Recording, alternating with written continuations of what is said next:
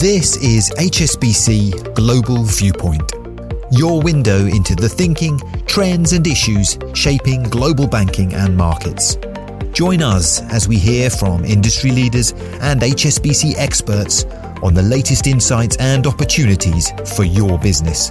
A heads up to our listeners that this episode is being recorded remotely, therefore, the sound quality may vary. Thank you for listening. Welcome to the latest in our digital podcast series. We are featuring a variety of different topics and market developments that are currently trending in the digital world.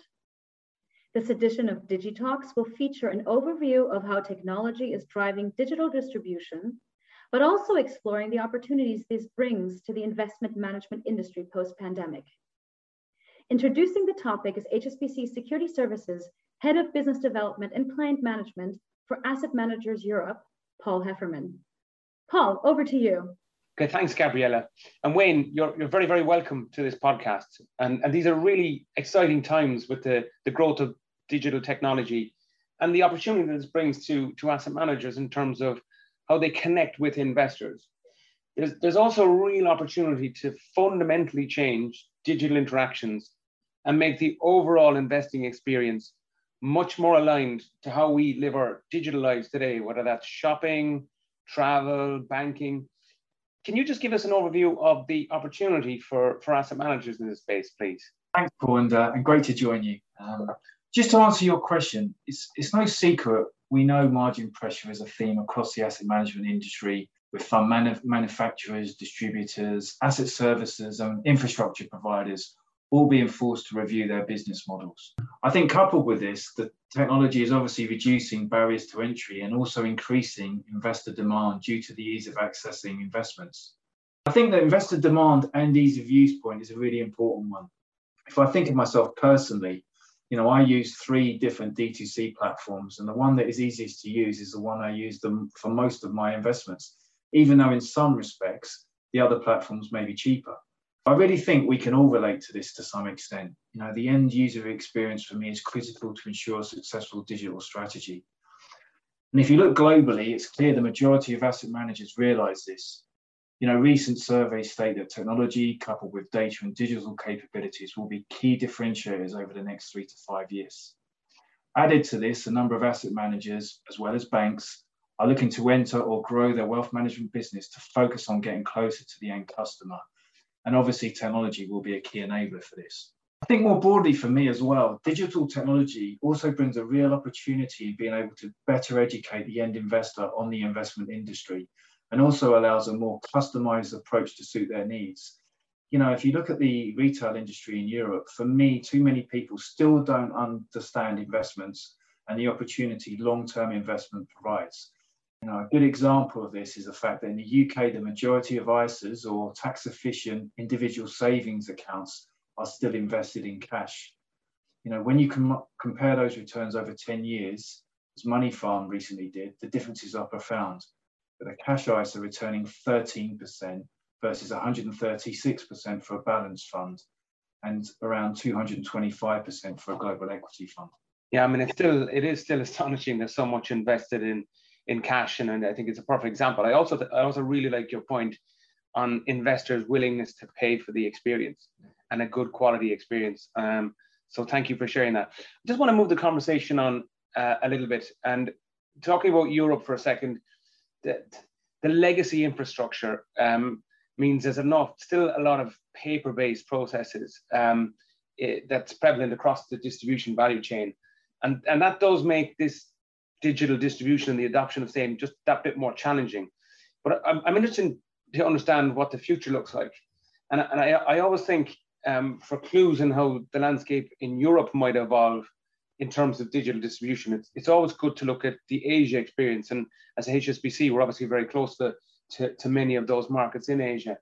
And, and it's fair to say that Asia has been a really important test case for, for digital adoption due to its demographics, the, the, the various market sizes, and of course the opportunity, as well as the, the extremely high levels of, of mobile penetration rates and the applications that support this distribution. So what, what are the key trends that you've seen that have evolved uh, in Asia? You're absolutely right, Paul. And I think looking at Asia, the interesting thing for me is that a number of digital trends were occurring a long time before the pandemic.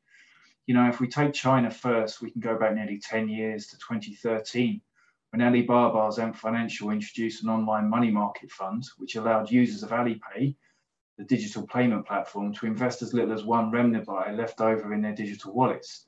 This became extremely popular, um, especially among the young, and incredibly, within five years, it was the largest money market fund in the world. Then you consider that the two major digital payment platforms, Alipay and WeChat, both have over 1 billion users and you can really see the enormous potential for asset managers through this distribution channel. These trends have obviously continued during the pandemic. You know, for example, the largest digital fund sales platform in China, Tiantian Funds, recorded gross sales of nearly 1.3 trillion renminbi, or circa just over 200 billion dollars in 2020. You know, the number of visitors to the platform averaged nearly 2.6 million people per day. You know, if you compare that to ICBC, the top bank distributor the, the, top bank distributor in China, they recorded just slightly over half of Tiantian's sales figures. Prior to that, ICBC was the largest fund distributor in China. That for me is a powerful example of how digital players have disrupted the distribution market in China. I think there are also examples of platforms which include a live streaming feature to enable fund managers to engage with their customers in real time as well. And this for me is another great example of the opportunity digital interaction provides to help better inform investors and ultimately develop brand awareness and loyalty, which is so key for, for asset managers. I mean, anything, uh, Wayne, when it comes to China, uh, they're, they're always big numbers, they're always astounding, but I just think the sheer pace of growth is just phenomenal in this digital space. And, and China is always a, a really interesting example and, and one uh, we always we always go to first, and her growth in financial markets largely coincided with the, the digital revolution. But China is only one country in Asia. What about the rest of Asia? What's been happening there? Oh, that's that's a good point, Paul. And there's certainly other prominent examples of digital distribution across a number of key markets in Asia. You know, if we just talk to a few of these, you know, if you look in India, Paytm Money became the largest digital investing platform within two years of its launch. You know, Thailand's True Money launched a fund distribution platform offering more than 600 funds to their e-wallet customers. You know, Malaysia's digital platforms have seen the fastest growth in assets with growth in excess of 500% in 2020. You know, if you look in Singapore, you've got Grab Invest, which is basically a kind of Uber for Southeast Asia, which offers the ability to top up your investment portfolio by adding X amount of cents to the taxi ride. That's also been really successful. You know, if you look at Japan, investors have become increasingly fee conscious amid the persistent low interest rate environment. And as a result, low cost funds are gaining favour, particularly with young investors. And this is in obviously increasing demand for funds via digital channels. I think, I think these trends for me point to the distribution landscape in Asia looking much more like China than the more mature markets, particularly as they don't have some of the legacy infrastructure and processes which can cause real challenges in adopting digital technology. I think also that one of the, you know, in addition to this, one of the factors that's helped accelerate the success of digital platforms across Asia is the use of digital analytics to enhance the end user experience. You know, examples of this include gaining insights in investor behavior, risk appetite, and investment preferences to really drive ongoing product development, as well as again enhance that client experience. Thanks, Wayne. And, and before we bring it back to you for a second, can you share any, any additional insights that you have in terms of distribution themes that we're seeing across Asia?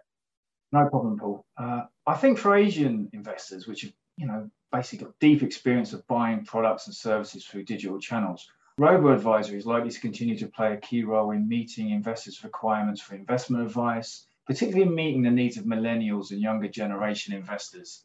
I think using digital interaction to evaluate an investor's investment objectives, risk profile, and wealth management goals, and then using, layering that with computer-based optimization to match the investments really reduces the financial literacy divide that can act as an investment barrier. I think this comes back to my original point about digital technology helping bridge the gaps in financial education for the retail market. Thanks, Wayne. And that's really interesting um, in terms of the Asian ang- angle. So just bring it back to, to, to, Europe for a minute. Are we seeing similar trends uh, across Europe? Yes, we are, and there's no doubt there is significant investment in technology across the industry to support this. Then you add to this the impact of the pandemic, and the industry is a real opportunity to further drive the adoption of digital technology and distribution. I think, in addition, there's very much a view that digital technology giants like Amazon, Google, Facebook, and Uber will be key players in the future. You know, if we just look at some specific examples, you know, some 7 million D2C digital investment accounts were opened in 2020 in the UK. You know, Although traditionally asset managers have struggled with going direct in the UK, v- Vanguard's D2C platform was the second fastest growing platform in 2020. You know, Aberdeen's recent acquisition of Interactive Investor is another example of this. I think coupled with this, and similar to Asia, there is a growing realization that robo-advisors will become the main distribution channel for raising assets from the mass retail market in Europe you know, the importance of this distribution channel has been demonstrated by JP Morgan buying Nutmeg last year, as well as Aviva buying Wealthify. If you look at Europe, there are now circa, I think, 30 robo advisors in Germany. And as well as traditional funds, this also brings opportunities for ETFs, given their real time pricing allows investors to view their portfolio in real time rather than the latest NAV me as well, the growing importance of data and being able to profile and understand the investor behavior, which would include the growing preference for ESG, for example, will further accelerate the digital transformation of the industry. I do think, though, one point to note, as touched on earlier, is that the legacy infrastructure we have in Europe will likely mean that the digital transformation will, however, take longer than we have seen in Asia. But the added caveat to that is, would be that, you know, if we look at other sectors of financial services, you know, specifically retail banking, we have seen a real fundamental shift in how customers interact with a bank through the adoption of digital technology. You know, this move has removed paper-based paper-based transactions, improving efficiency, reduced manual processes, but just as importantly for me, significantly enhanced the customer experience. Added to this, the banks can now really access data more effectively to allow them to tailor the, pro- the products they want to offer their customers. Yeah, thanks, Wayne. I mean, look, in, in, in summary, and to wrap up, you know, some really, really exciting times ahead for the asset management industry. You gave some great examples with the, the powerhouses of the asset management industry uh, and through acquisitions, recognizing the importance of this, this these digital channels. And it's going to be really interesting to see how all of this plays out globally. I bet you that's not the end of the acquisition by the, the big asset management shops. And, and, and as you say, retail banking, it's a really great example um, that we can all relate to. I can't remember the time I spoke to my, the last time I spoke to my bank. Um, and it seems that digital experience will be a key buying criteria for how investors will choose an asset manager and brand loyalty. So getting this right will be key to the future success. Frankly, without any digital strategy, you don't have a distribution strategy. Uh, Wayne, thank you for your wonderful insights today. It's been really great having you. And back to you, Gabriella. Uh, Paul, thank you so much. And I can only add to that. This was extremely interesting. And I totally agree with you that um, going forward, most of the industries that I think we're speaking to today, they do need a digital strategy. So um, you've shown this beautifully.